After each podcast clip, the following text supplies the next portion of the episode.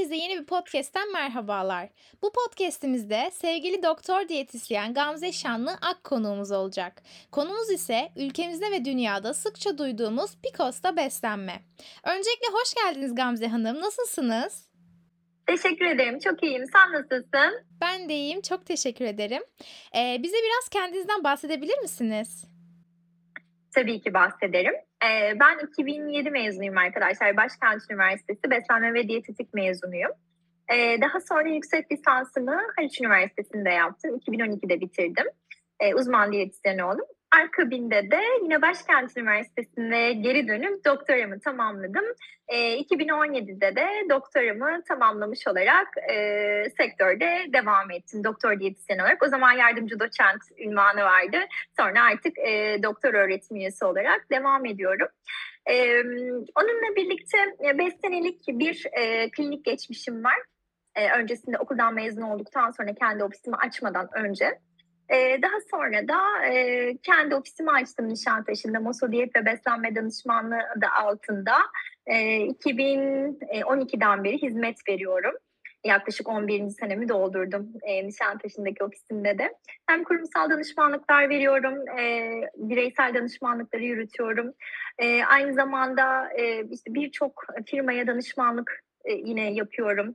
Hem sosyal medyada hem işte görsel yazılı basında yine aktif olarak çalışıyorum.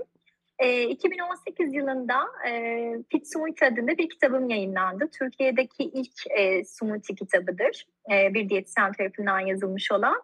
E, çok güzel bir kitap. Edinmenizi tavsiye ederim. Onun dışında yine 2017'de doktorumu tamamladıktan sonra Nişantaşı Üniversitesi'nde gastronomi ve mutfak sanatları bölümünde e, öğretim üyeliğine başladım.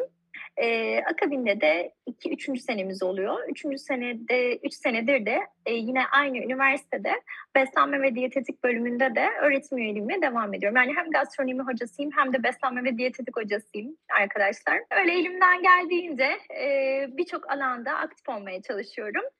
Şimdi de keyifli bir e, sohbet edeceğimizi düşünüyorum sizlerle. Bu kadar yoğunluğun arasında bizlere vakit ayırdığınız için çok teşekkür ederiz. Şimdiden çok heyecanlıyım. Ben de teşekkür ederim. Çok sağ olun. Hazırsak başlayalım o zaman. Tabii. Ee, bizce konumuza hemen bir tanımlama ile başlayalım. Dinleyicilerimize hı hı. podcast'imizin başından itibaren konu hakkında baştan fikir edinsinler.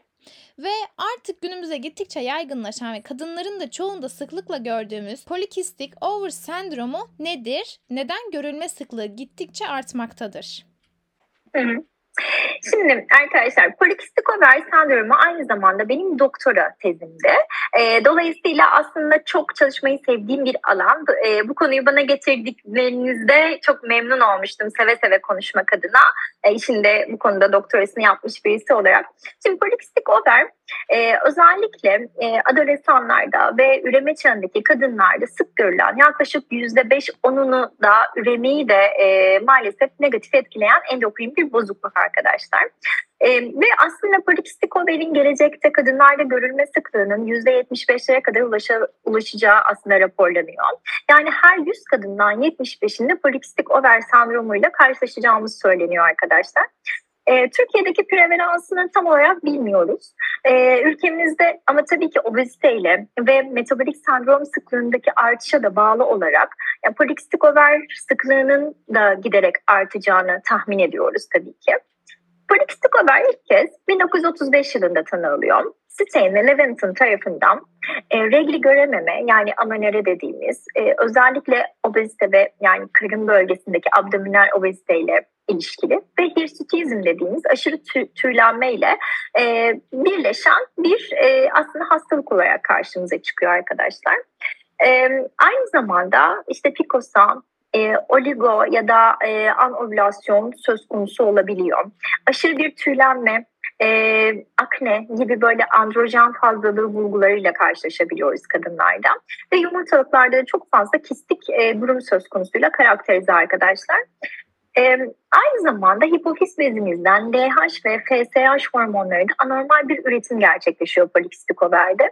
Ve bu dengesizlikler dolayısıyla da menstruasyon döngümüzün aslında çok düzenli olmadığını gözlemleyebiliyoruz. Hatta bazen hiç menstruasyon göremiyoruz. Amenore dediğimiz hiç regli olamama durumuyla karşılaşabiliyoruz. Ve yumurtalıklarımızda erkeklik hormonları üretimimizde çok yüksek miktarda artış gösteriyor. Ee, bununla birlikte e, aslında PCOS oldukça kompleks bir hastalık arkadaşlar. Böyle hem genetikten etkileniyor hem çevresel faktörlerden etkileniyor gibi düşünebilirsiniz. Ee, eğer ailenizde polikistik over varsa e, sizde de polikistik over olma ihtimali oldukça yükseliyor. Yani bu oran %22-%40'a kadar genetik geçişli olduğu konuşuluyor arkadaşlar. Daha doğrusu yapılan çalışmalarla bildiriliyor.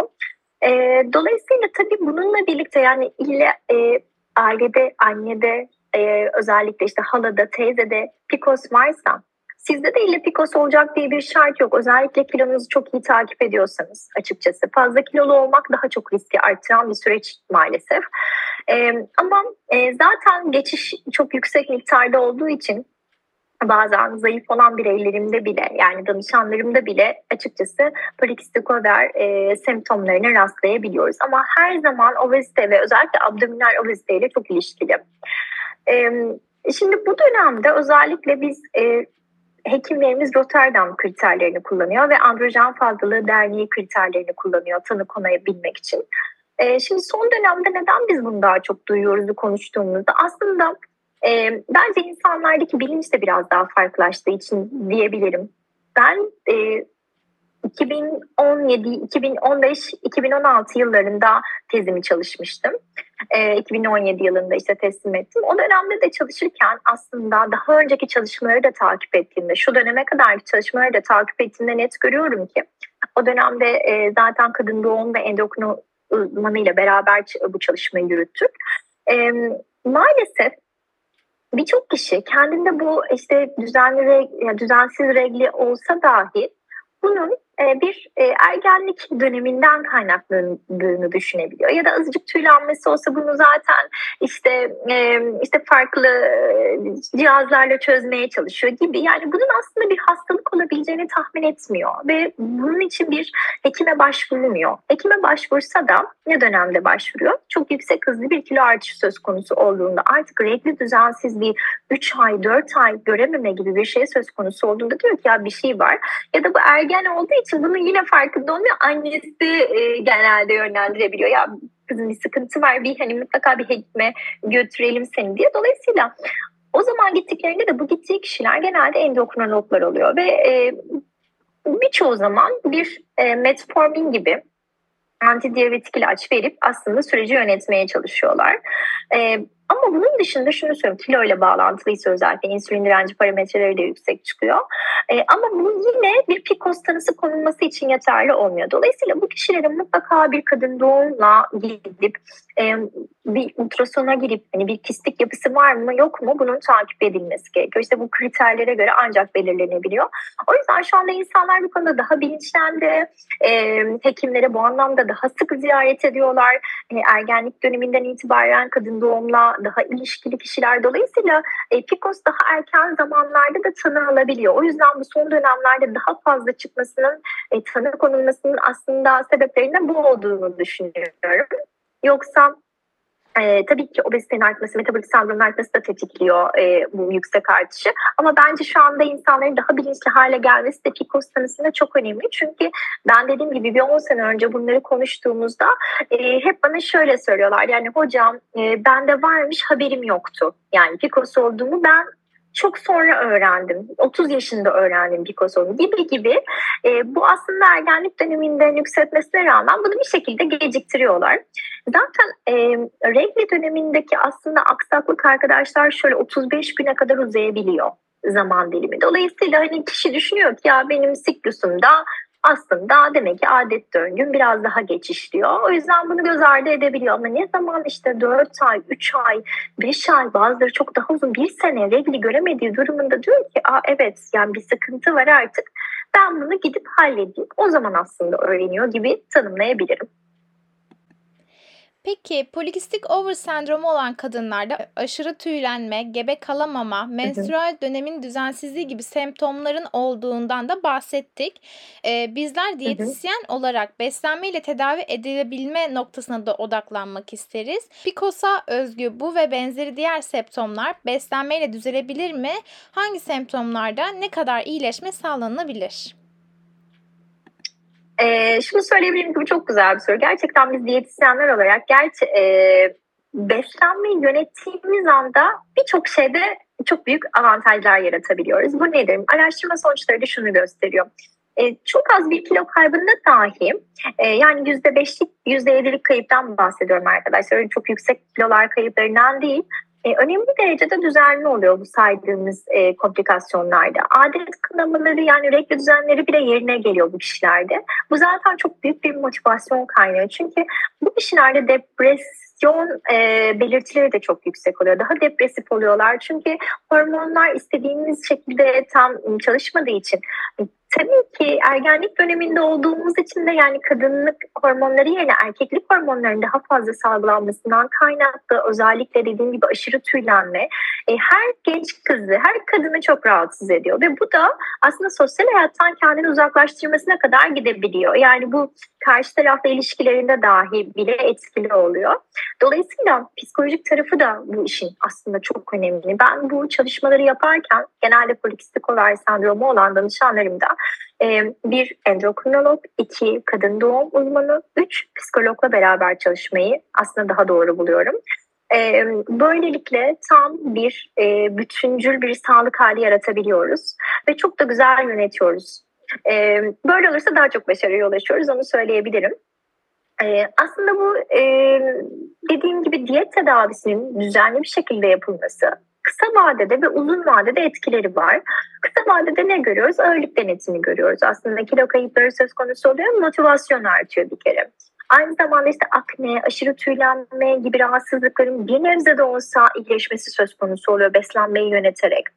E, hatta gebelik e, oranının artmasını sağlayabiliyoruz arkadaşlar. Sadece kilo kaybı sağlayarak o kadar önemli bir nokta ki yani şu anda beni dinleyenler büyük ihtimalle o zamanlarda değilsiniz ama ileriki yaşlarda bir 10 sene sonra belki e, eğer polikistik olarsanız da artık gündeminize gelmeye başlayacak. O zaman e, işte gebelik e, ihtimalini arttırmak için polikistik olan kişilerde neler yapabiliriz diye konuşuyoruz. Bu noktada kilo vermek sadece kilo vermek bakın minicik bir şey bu anlamda. İlaç takviyesinden bile bahsetmiyorum. Sadece kilo vererek %5, %7 oranında bireylerimde, danışanlarımda gebe kaldığını ben bizzat şahit oldum. O yüzden çok önemli e, bu anlamda.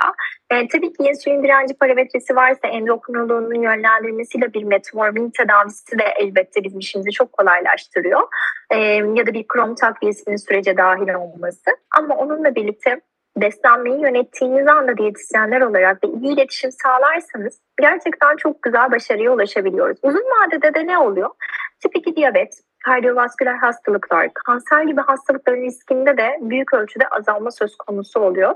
O yüzden biz diyetisyenler olarak beslenmeyi yöneterek karşımızdaki danışanın e, özellikle PCOS'ta olan bir bireyin ileride yaşayabileceği birçok rahatsızlıklardan e, korumuş olup yani önleme e, amaçlı büyükçe yardım yapmış oluyoruz kendisine. Beslenmenin önemini kavradığımız bir önceki sorumuzu biraz daha detaylandırmak isteriz. Polikistik over sendromunda beslenme nasıl olmalıdır? Hı hı. Şimdi e, son yıllarda yapılan çalışmalarda PCOS'ta vücut ağırlığının kaybının zaten dediğim gibi klinik yararları vurgulanıyor.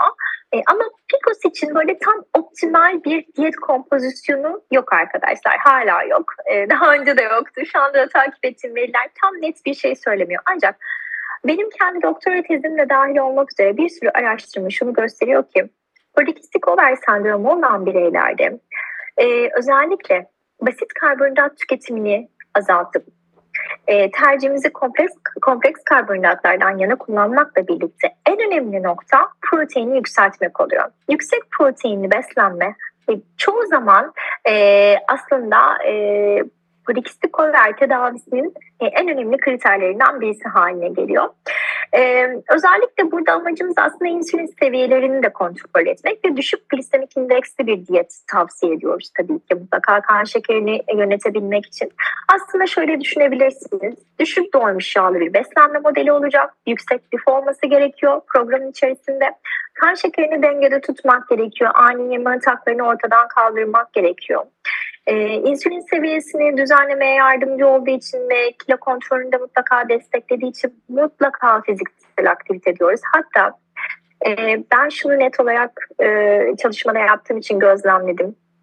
Şimdi normalde biz ne öneride bulunuyoruz danışanlarımızda kilo verirken mümkünse haftanın 2-3 kezi düzenli bir egzersiz programı yapalım diyoruz. Ama eğer karşınızdaki danışan polikistik overse ona bu öneriyi şu şekilde revize etmeniz gerekiyor. Her gün e, düzenli egzersiz yapman gerekiyor. Her gün. 2-3 gün değil. Hatta mümkünse ağırlık antrenmanları da eklememiz gerekiyor sürece. Şimdi tabii biz kadınlar ağırlık antrenmanı deyince kuvvet antrenmanları biraz ürküyoruz. Acaba bu hani erkekler gibi hızlıca kaslanacak mıyız diye. Bir kere zaten e, öyle bir durum söz konusu elbette olmuyor. Ama bunu ekleyerek metabolizma hızımızı gerçekten çok yüksek noktalara taşıyabiliyoruz ki özellikle polikistik overde bize çok yardımcı oluyor arkadaşlar. Genelde over önerilerinde egzersizin yüksek olması konusu konuşulur ama ağırlık ve kuvvet antrenmanı genelde atlanır. Benim tavsiyem mutlaka karşınızdaki kişi eğer yapabiliyorsa hani bir haftanın bir iki günü de olsa kuvvet ve ağırlık antrenmanlarını da dahil etmeniz. Bahsettiğim şey çok ciddi kas çalışması değil ama en azından 15-20 dakikalık egzersiz, tempolu egzersiz yaptıktan sonra akabini de bu şekilde bitirmesi gerçekten çok yardımcı oluyor arkadaşlar. E, ve dediğim gibi özellikle e, glisemik indeksi düşük bir beslenme modeli oluşturmak önemli. Çünkü kan şekerini mutlaka düzenli tutmak lazım. Bu kişilerde yüksek karbonhidrat tüketimi var. Çünkü özellikle de basit şekere karşı çok yüksek bir ihtiyaç var. Çünkü insülin seviyeleri sürekli oynuyor ve e, burada dediğim gibi hormonlar istediğiniz şekilde yönetilmediği için çok büyük bir takliye daha söz konusu. E, o yüzden mutlaka glisemik indeksi düşük olan besinler hatta tarifler geliştirerek onlarla paylaşırsak e, diyete çok daha adapte olabilirler. Ben her zaman şunu savunuyorum. Bir beslenme programı yazıp danışanlarımıza verip görüşürüz demek değil. Gerçekten o sürecin içerisinde olup onlara destek olmak çok önemli. Motivasyon bu anlamda çok önemli. Evet biz psikolog değiliz arkadaşlar ancak karşımızdaki danışanın psikolojisinden anlayacak psikolojik bilgiye sahip olmamız gerekiyor. Hiçbir zaman psikologluk oynamıyoruz ama mutlaka onları çok iyi anladığımızı ifade etmemiz gerekiyor. Çünkü karşınızdaki kişi zaten birçok kez diyet deneyimi denemiş ancak başarılı olamamış kişiler. PCOS'tan bahsediyorum çünkü çok zorlu bir süreçten geçiyorlar PCOS'ta. Zaten duygusal olarak problem e, yani problem demeyeceğim ama kendilerini kötü hissediyorlar. E, eş zamanlı da mikroyla da savaştıkları için o kısır içerisinden çıkamıyorlar. Ve bu dönemde özellikle ergenlik dönemine denk geldiği için biliyorsunuz hepimiz ergenlik döneminde çok hani zaten hormonlarımızın etkisiyle zorlanıyorduk. E bir de hani aknemiz Picos olmasak dahi çıkıyordu. Bir de Picos da en yüksek seviyede ve o sırada kıllanmanın çok yüksek olduğunu düşünün. Gerçekten kişi kendini çok izole ediyor birçok anlamda. O izole etmek aynı zamanda sosyalliğin de düşmesi ve kendini o kısır döngünün içerisinde gerçekten sürekli karbonhidrat tüketerek bulması ya da çok yağlı besinler tüketerek bulması şeklinde gerçekleşebiliyor. Ee, o yüzden toparlayacak olursak protein yüksek olan bir beslenme modeli glisemik indeksi düşük bir beslenme modeli, lifi yükseltilmiş bir beslenme modeli ve e, mutlaka egzersiz eklenmesi e, PCOS'ta en güzel sonucu almamızı sağlıyor arkadaşlar. Peki tüketilmesi veya tüketilmemesi gereken besinler var mıdır? Varsa bunlar nelerdir? Biraz bahsedebilir miyiz? Hı hı. Şöyle diyebilirim, tüketilmemesi gereken değil ama şunu söyleyebiliriz. Yüksek karbonhidratlı dediğimiz işte şeker, ee, özellikle işte hamur işleri, e, beyaz ürünler, beyaz ekmek gibi yani işte pirinç vesaire bunları dahil etmediğimiz kompleks karbonhidratlar kaynaklarımızdan? İşte bulgur olabilir, e, daha tam buğday ekmekleri olabilir. E, şöyle çalışmalar da var. E, birkaç çalışmaya rastladım. Normalde kendi çalışmamda bu dahil değildi ama hani glutensiz beslenmenin de bu sürece dahil edilmesinde avantajlar var mı diye çok net bir sonuca ulaşılmamış ama kullanılabilir arkadaşlar. E, farklı bir e, bakış açısı geliştirmek için. Dolayısıyla hani burada o zaman glutensiz ekmekler, gluten işte kinoa, karabuğday vesaire alternatifi de yapabilirsiniz gibi düşünün. Ama işte böyle her zaman basit şeker işte çikolatanın çok yüksek olmadığı, işte çok şekerli besinlerin olmadığı e, bir beslenme modeli. Yani tüketilmemesi kesin bunu tüketme gibi değil ama belli oranda hatta %5 oranında hani sürece dahil edilmesi yeterli olacaktır. Bazı çalışmalarda yani şekerin zaten kullanılması gerektiğini söylemekle birlikte fruktozun da aslında çok en aza indirilmesi gerektiği söyleniyor. Ama benim yaptığım çalışmada e, ben e, yine günde bireye bağlı enerjisine değişecek şekilde bir iki tane mutlaka meyvemi vermiştim. Çünkü e, eğer biz oradan bir e, danışana alternatif yaratmazsak tatlı ihtiyacını bastırması için o zaman farklı yerlere doğru eğilim söz konusu oluyor. Size söylemeden ne çikolatayı paketlerce yiyebiliyor. Dolayısıyla hani karşınızdaki kişiyi anlayıp şu yasak bu yasak gibi değil. Zaten o eskide kaldı öyle söyleyeyim.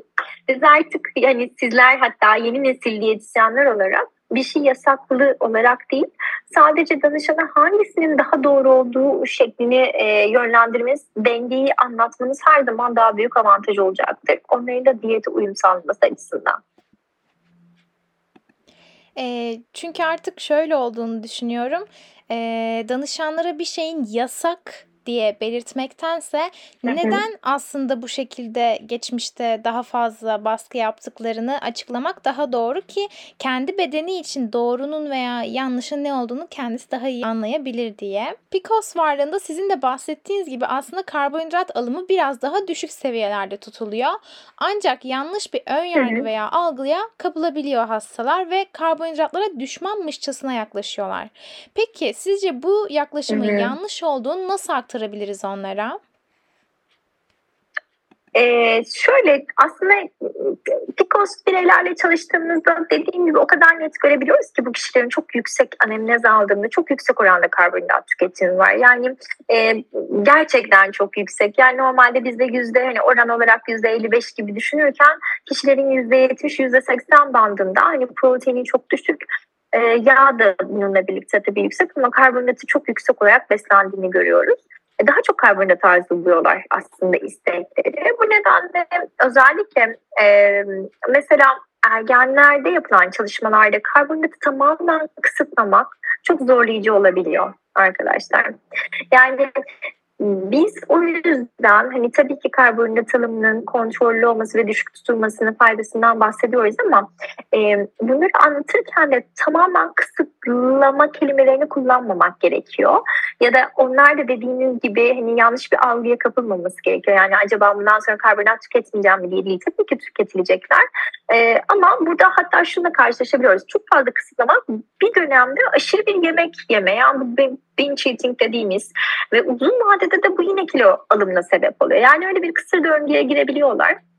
O yüzden benim her zaman e, şunu anlatmanın doğru olduğunu düşünüyorum. Biz e, proteini yüksek kullanalım derken aslında bundan kastım normalde %15 kullanıyorsak %30'lara çıkmak, iki katına kadar çıkmak ve karbonhidratı da şimdi her zaman proteinler uzun süre tokluk sağlıyor tabii vücudumuza. Bu büyük bir avantaj.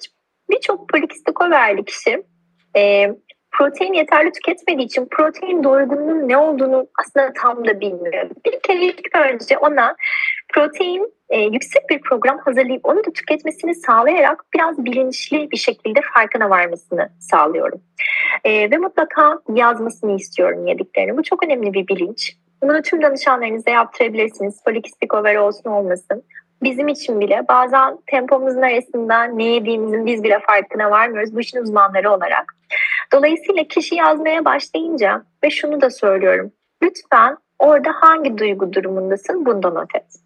Ee, eğer bir psikologla çalışıyorsa zaten psikoloğu için de bu bir güzel bir done oluyor. Ama benim için nasıl bir done oluyor? Bunun gerçekten duygusal açlık mı yoksa hani kan şekeri düşüklüğünde hipoglisemi atağı yaşayarak mı yaşadığını e, öğrenmiş oluyorum. Birçoğu zaman da duygusal açlıkla karşılaşıyoruz arkadaşlar bu kişilerde. E, dolayısıyla e, doğru bir karbonhidrat kullanımı ve yeterli protein tüketimi ile aslında amacımız kan şekeri regülasyonunu sağlamak.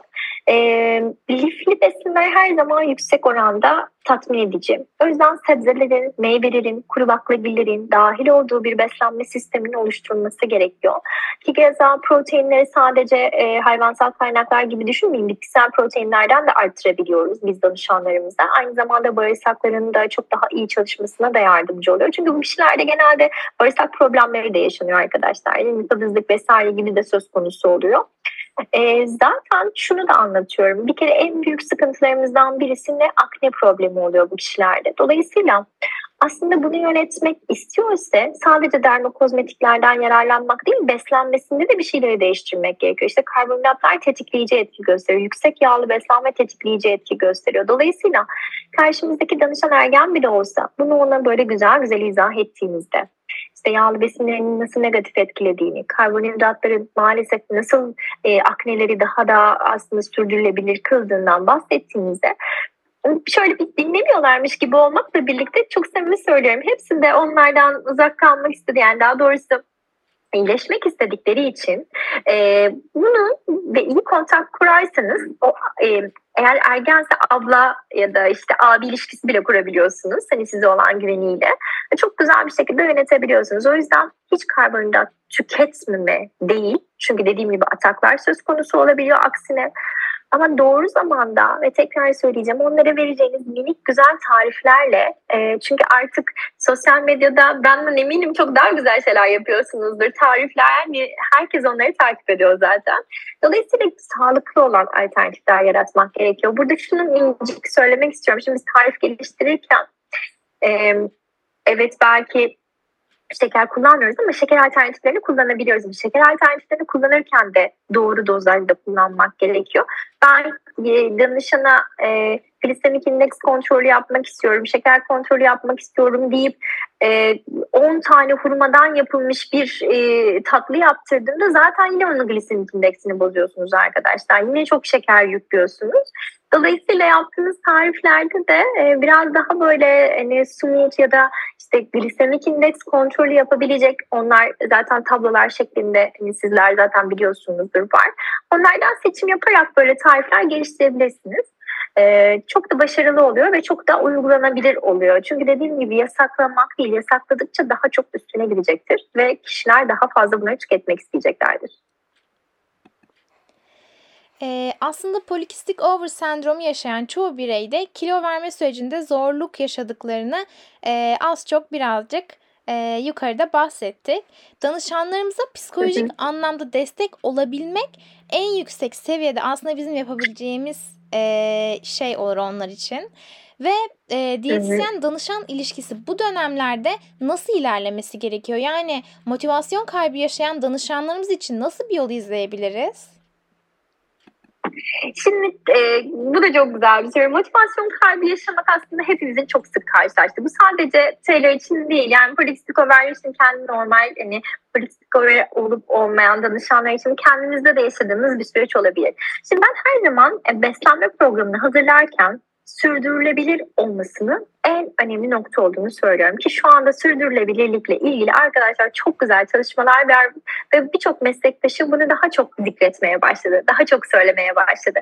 Eskiden eskiden dememin sebebi de e, maalesef böyle bir yanlış algı var. Sanki bir program yazılıyor çok düşük kalorili ve sadece bunu yap gibi algılanıyordu. Ama artık e, çok daha uzun süre danışanı dinleyebiliyoruz. Onlardan bilgi alabiliyoruz ve onların hayatına adapte edebiliyoruz. Sürdürülebilirlik bu sizin ve benim hayatım birbirlerinden farklı. Farklı şeylerde yaşıyoruz, süreçlerde yaşıyoruz. Dolayısıyla bana uygun olan beslenme programı sana uygun olmayabilir.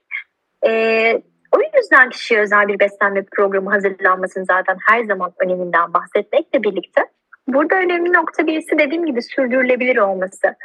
Kişi neyi seviyor, neyi sevmiyor? Siz çok güzel bir kalorisi, e, hipokalorik bir e, diyet listesi hazırlamış olabilirsiniz. Çok da güzel kilo verdiriyor da olabilirsiniz. Ama danışan kilo vermek için maksimum 3 hafta yapabilir. Dördüncü haftada bunu bozacaktır. Bu kesin bilgi.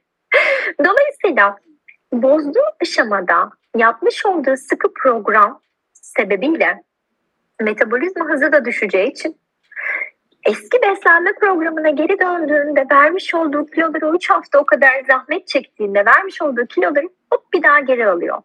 Ve bir dahaki diyet girişiminde daha çok zorlanıyor arkadaşlar. Bu da hep aklınızda kalsın. O yüzden hipokalorik bir diyet listesi hazırlarken lütfen kalorisini çok çok aşağıya çekmeyin. E, mutlaka karşınızdaki kişinin aldığı enerjiyi hesaplayın ve e, ona göre bir belli bir oranda düşürme yapın. Dediğim gibi geri dönecek olursam sürdürülebilir olması aslında danışanın motivasyonunu yüksek tutuyor. Ve her zaman şunu sorun. Bu bir diyet listesi dahi de olsa hepimiz masum kaçamak demek istemiyorum ama e, hepimizin sevdiği ve zaaf olduğu bazı besinler var. Bunları dahil etmek de aslında motivasyonu artıran bir şey. Ben her zaman beslenme programlarımda bunu yaparım. Şu şekilde. Diyelim ki ilk birinci hafta daha danışandan programa daha motomot uyumasını isterim ki uyumu nasıl?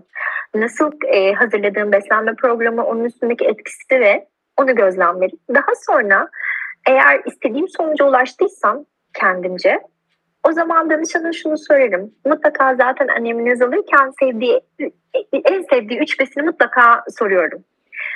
Kişiye göre değişiyor. Ve mutlaka ikinci haftada istediğim performans ya da üçüncü haftada gördüysek onu o sormadan, o söylemeden sürece dahil ediyorum. Bu nasıl? Mesela diyelim ki siz benim sevdiğim çikolata. Diyorum ki danışanıma işte çikolata yemiş. İşte mesela bu haftaya çikolataya ne dersin? O kadar mutlu oluyor ki yani aslında normalde yiyemez mi? İstese ben, ben benim haberim olmadan da yiyebilir ama bunu profesyonelinin çalıştığı diyetisyeninin ona sunuyor olması ve bununla da kilo kaybedeceğini profesyonelinden öğreniyor olması onları o kadar rahatlatıyor ki arkadaşlar. Dolayısıyla siz dengeli miktarı söyleyerek nerede, ne zaman ve nasıl yemesi gerektiğini söylerseniz danışanınıza ona uyuyor zaten ve kilo vermeyi de hiç döngüsünü de bozmadan devam ettiğinde çok motive bir şekilde programına devam ediyor. O yüzden ben hep o motivasyon triklerini kullanırım. Sevdiği şeyleri, motivasyonu düştüğü anda mutlaka içerisine dahil ederim. Ee, ya da canı ne istiyor diye sorarım. Ee, Birçok kişi bir şey istemiyor der. Çünkü diyetisyeni sorduğunda bir şey istemiyor olur. Aslında bir sürü şey ister. Ya da yazayım dediğimde çok tuhaf bir şekilde listesine yazarım. O hafta onu yemez. Ee, ama onu listesine dahil etmeniz bile onun yiyebileceği mutluluğunu aslında vermiş oluyorsunuz. Yani bunlar çok basit şeyler gibi ama diyet programı her zaman bir stres faktörü. Diyet dediğimizde kortizol artmaya başlıyor. Şimdi kortizol arttığında ne yapıyor vücut? Aslında her şeyi kilitliyor vücutta. Yani kilo vermeyi de durduruyor. O yüzden kişiyi birazcık relaksa almak, iyi hissettirmek. Yani bu bir kampta değiliz siz beslenmeyi öğrenmek için buradasınız ve sağlıklı beslenmeyi ve sürdürülebilir beslenmeyi. Dolayısıyla sizin diyelim ki 3 ay çok güzel kilo verdik birlikte verdirdiniz ya da 3 e, ay daha sonra danışanınız sizin e, beslenme programınızda oluşturmuş olduğunuz sağlıklı kriterleri eğer yeterli bir şekilde öğrenmediyse ya da size aktaramadıysanız eski düzeninize geçtiğinde yine kilo alacak. E ne olacak o zaman? Gerçekten hem emek hem zaman hem para hepsi. Dolayısıyla e, ona e, balık tutmayı öğretmeniz gerekiyor. Bilgilerinizi aktarmanız gerekiyor. Biz bilgilerimizle buralardayız zaten. Birbirimize bilgilerimizi veriyoruz, satıyoruz ya da neyse o kelime. E, dolayısıyla mutlaka danışana bunu öğretiyor olmanız çok kıymetli. Ee, bazen böyle ben e, genç arkadaşlarımla bunu konuşunca bana şu soruyu soruyorlar. Hocam o kadar bilgi verirsek ama hani nasıl söyleyeyim sonuçta hepimiz bir klinik hedefimiz neyse hani o kadar doneyi verirsek bize tekrar gelmeme ihtimallerini düşünüyorlar arkadaşlar. Şunu söylüyorum. O gelmeyebilir ama inanın arkadaşını, eşini, dostunu, kardeşini, çocuğunu getirecektir. Çünkü sizden kaldığım memnuniyet biz bu şekilde ilerliyoruz. Ee, siz ne kadar karşıdaki danışanla memnuniyeti yüksek tutarsanız o kadar siz kendi reklamınızı ise kabaca yapar ve oradan aslında arzu ettiğiniz e, parayı kazanmaya da devam edersiniz diye bu şekilde toparlayabilirim. O kadar güzel özetlediniz ki aslında. Yani diyet deyince insanların stres olmasının bir en büyük sebebi de bence diyet kültürünün e, bizler üzerinde yarattığı o baskıydı. E, ama şu anda hem meslektaşlarım hem de meslektaş adaylarım gerçekten buna çok dikkat ediyorlar. Gümbür gümbür geliyoruz e, diyebilirim yani. Bir diğer sorumuza geçebiliriz. Kilo direnci dediğimiz bazı dönemlerde ortaya çıkan ve diyet sürecini zorlaştıran durumlar PCOS'ta daha sık gözlemlenebiliyor. Kilo direncini kırmak için neler yapılmalı? Kilo direnci sürecinde beslenme programlarının ne gibi değişiklikler yapılmalı? Biraz bahsedebilir miyiz? Tabii ki.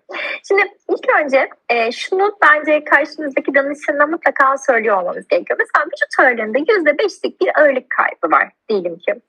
Ne yapıyoruz polikistiklerde? Androjen seviyelerini düşürüyoruz. Büyük bir avantaj. Ovülasyonun geri dönmesini sağlıyoruz polikistikten konuştuğumuz için. İşte e, bu seks hormon bağlayıcı globulin dediğimiz seviyeleri artıyor. İnsülin direnci düşüyor kişide. Yani bütün bu e, hiperadrojenik dediğimiz olgular aslında ağırlık kaybına olumlu etkisi var. Dolayısıyla siz danışanınıza e, bu kadar az bir süreçte ne kadar iyileşme sağlayabileceğinizi aktardığınızda zaten bu anlamda motive oluyor.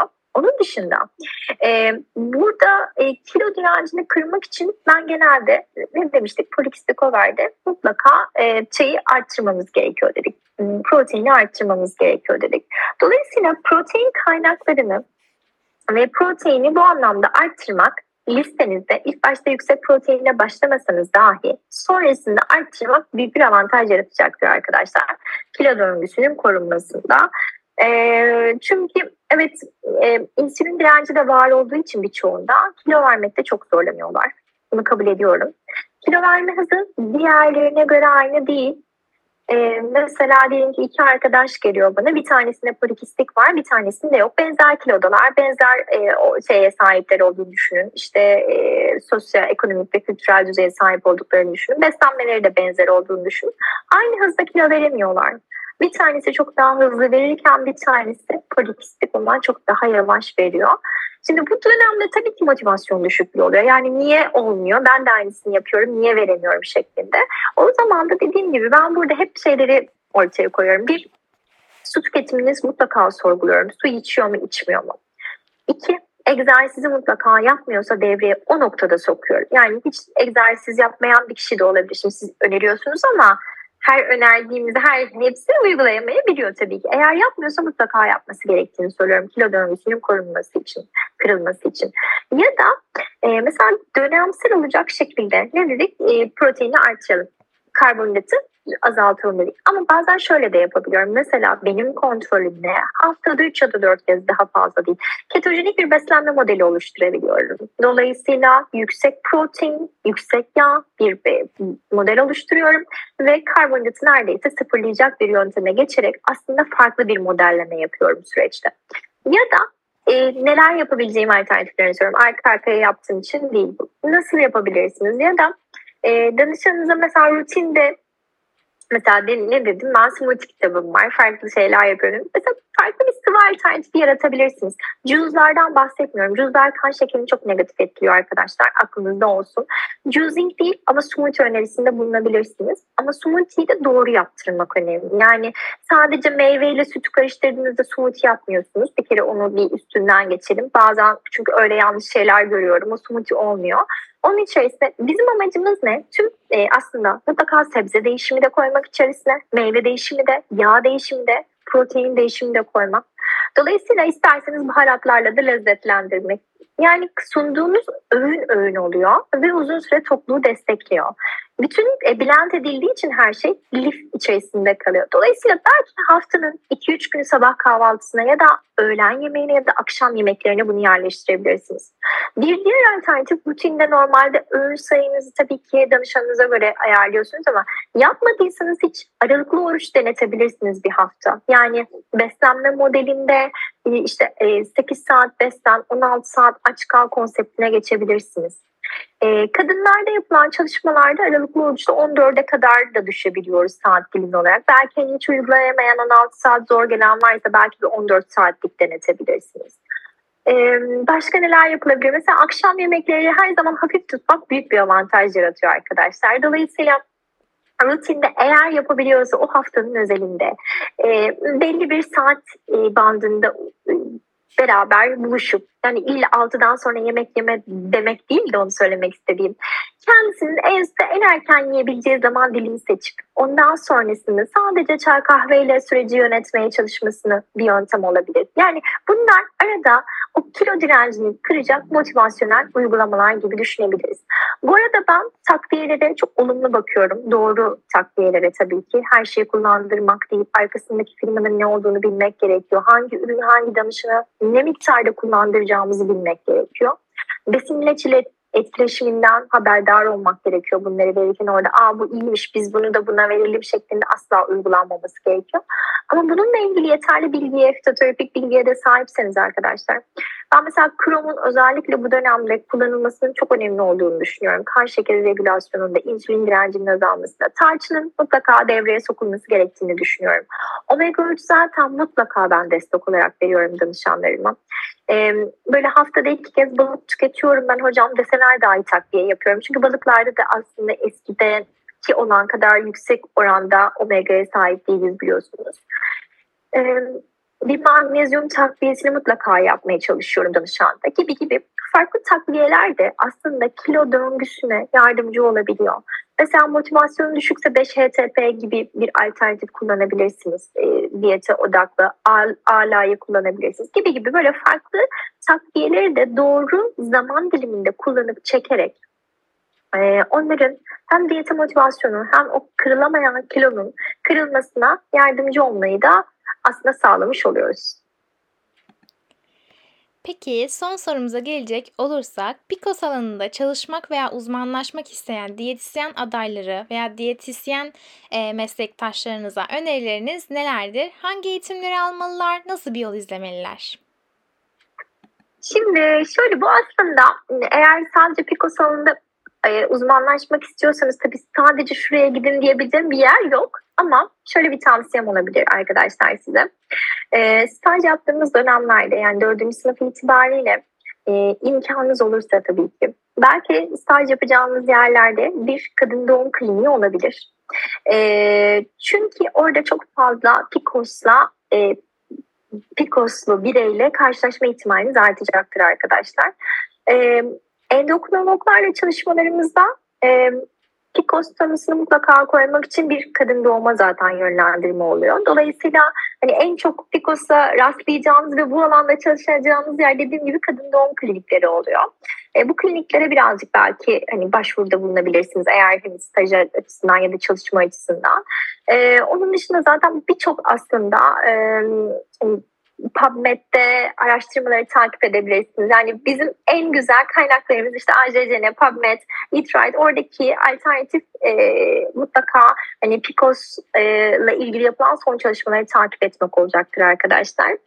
Ee, onun dışında ne önerebilirim? Her zaman ben her eğitimin büyük katkısı olduğunu düşünüyorum. PCOS konusunda olsun ya da olmasın. Elinizden geldiği kadar çok eğitime katılmanızı tavsiye ederim arkadaşlar. Çünkü orada duyduğunuz bir şey sonra PCOS'ta kullanacağımız bambaşka bir şey olabilir. Ki benim keza çok öyle olmuştur. Bu mesela bir örnek vereyim. Diyelim ki insülin direnci var bu çok kişide. Ne dedik? Polikistik ovarla çok karakterize dedik. E, dolayısıyla e, aslında polikistik olarak konuşmuyorken insülin direncinde duyduğum bir şey bile değişikliği uygulamam bile danışanımda PCOS'ta bir iyileşme yaratabilir. E, o yüzden eğitimin e, iyisi kötüsü olmaz derim ben hep. Elinizden geldiği kadar kendinize yatırım yapın. Onun dışında Zaten bu eminim hepinizin çok güzeldir ama gerçekten İngilizcenizin çok iyi olması çok çok önemli. Eğer hani daha iyi olmadığını düşünen arkadaşlarım varsa bence e, mezun olmadan önce bunu tamamlasınlar. Çünkü Bizim bütün verilerimiz biliyorsunuz neredeyse yabancı dil kaynaklı. O yüzden onları iyi anlayıp, özümseyip aktarabilmek de çok önemli oluyor. Ve sürekli araştırmaları takip etmemiz gerekiyor tahmin edersiniz ki gelişebilmemiz için de. E, o yüzden o şekilde de kendilerini e, eğitimlerle de destekleyerek bence istedikleri yerlere ulaşabilirler. Doktor diyetisyen Gamze Şanlı Ak ile gerçekleştirdiğimiz podcast'imizin sonuna geldik. Bu alana merak duyan tüm arkadaşlarımız için harika bir podcast oldu. Bir araştırma bir sunum topluluğunun podcast alanında içerik üretmesine katkıda bulunduğundan dolayı kendisine çok ama çok teşekkür ederiz. Yeni podcast yayınlarımız için bizleri sosyal medya hesaplarımızdan takip etmeyi unutmayın. Sağlıkla kalın.